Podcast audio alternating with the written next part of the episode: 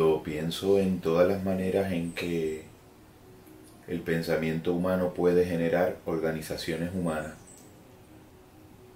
de los procesos del tiempo, organizaciones humanas o formas humanas de organizar los procesos de los significados, tanto en el sonido como en el silencio.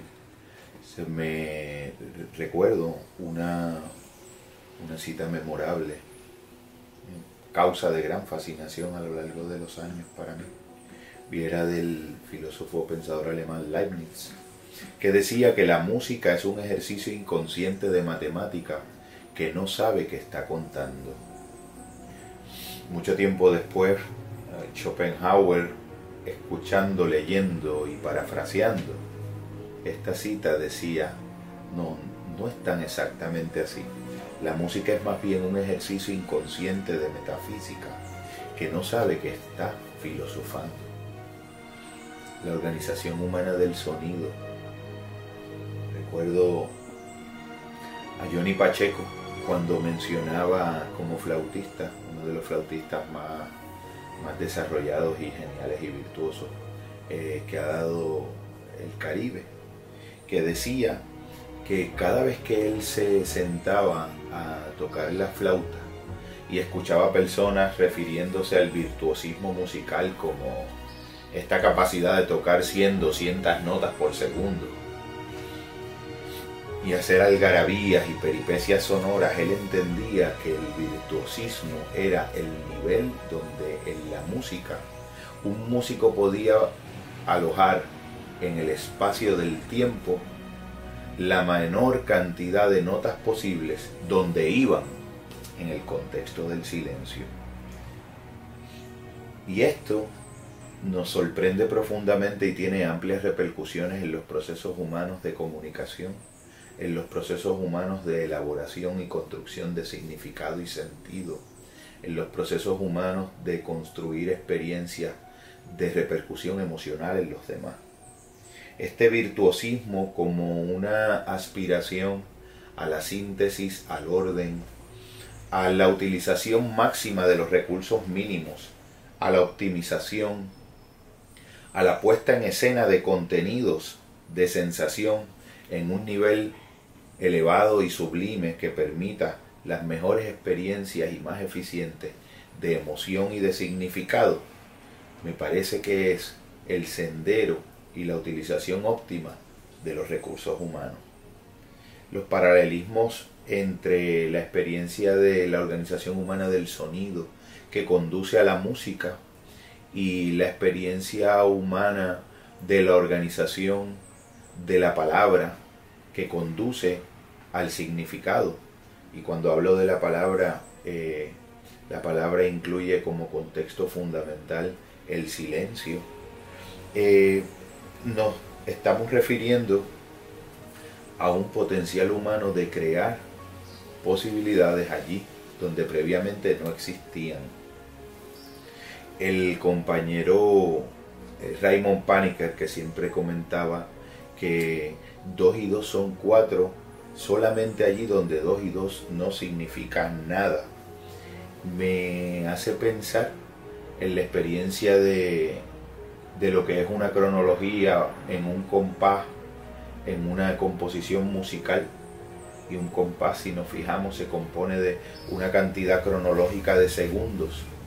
Y yo me pregunto y reflexiono e invito a la reflexión de cuántas cosas distintas puede llenarse cada uno de los tiempos de un compás. Y de la misma manera, de cuántas cosas distintas puede llenarse cada uno de los 60 segundos que componen los 60 segundos de cada hora. Y las 24 cada hora de cada día. Y los 7 de cada día de una semana. Y las 4 de cada semana de un mes.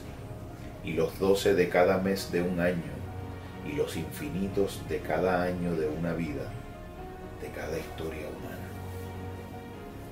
Es increíble, uno reflexiona esta sensación del tiempo como un, un sentido de duración cronológica y lineal, pero en el fondo un sentido de duración cronológica y lineal tan vacío como las dos y dos son cuatro del compañero filósofo Raymond Pánica.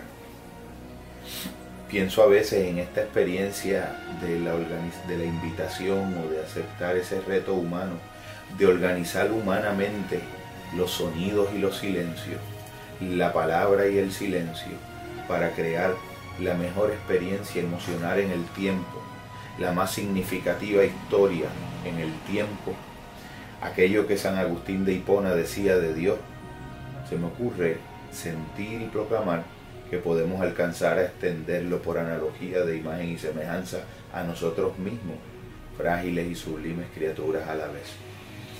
San Agustín comentaba que Dios escribe derecho en historias humanas torcidas. Decía también que Dios mediante el recurso de andamios y aparejos perecederos edifica una catedral imperecedera.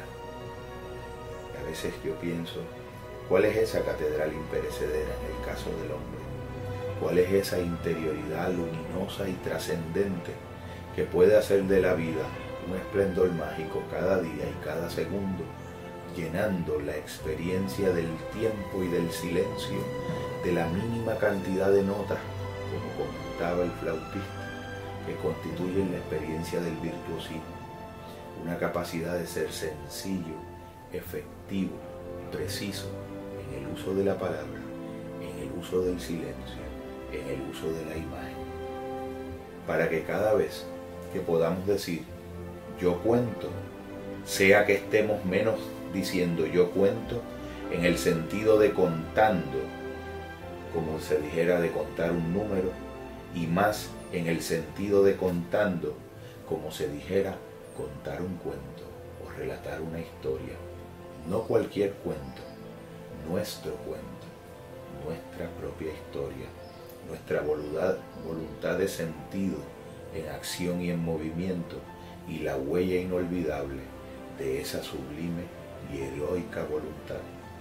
Un ritmo singular e irrepetible para la forma más personal de ser en el mundo, para los demás y nosotros mismos.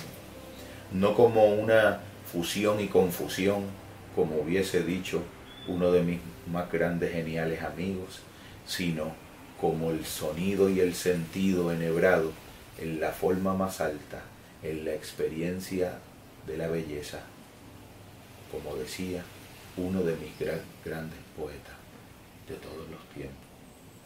Organicemos humanamente la experiencia del sonido y el silencio para crear en el tiempo el significado y la emoción que nos oriente la vida.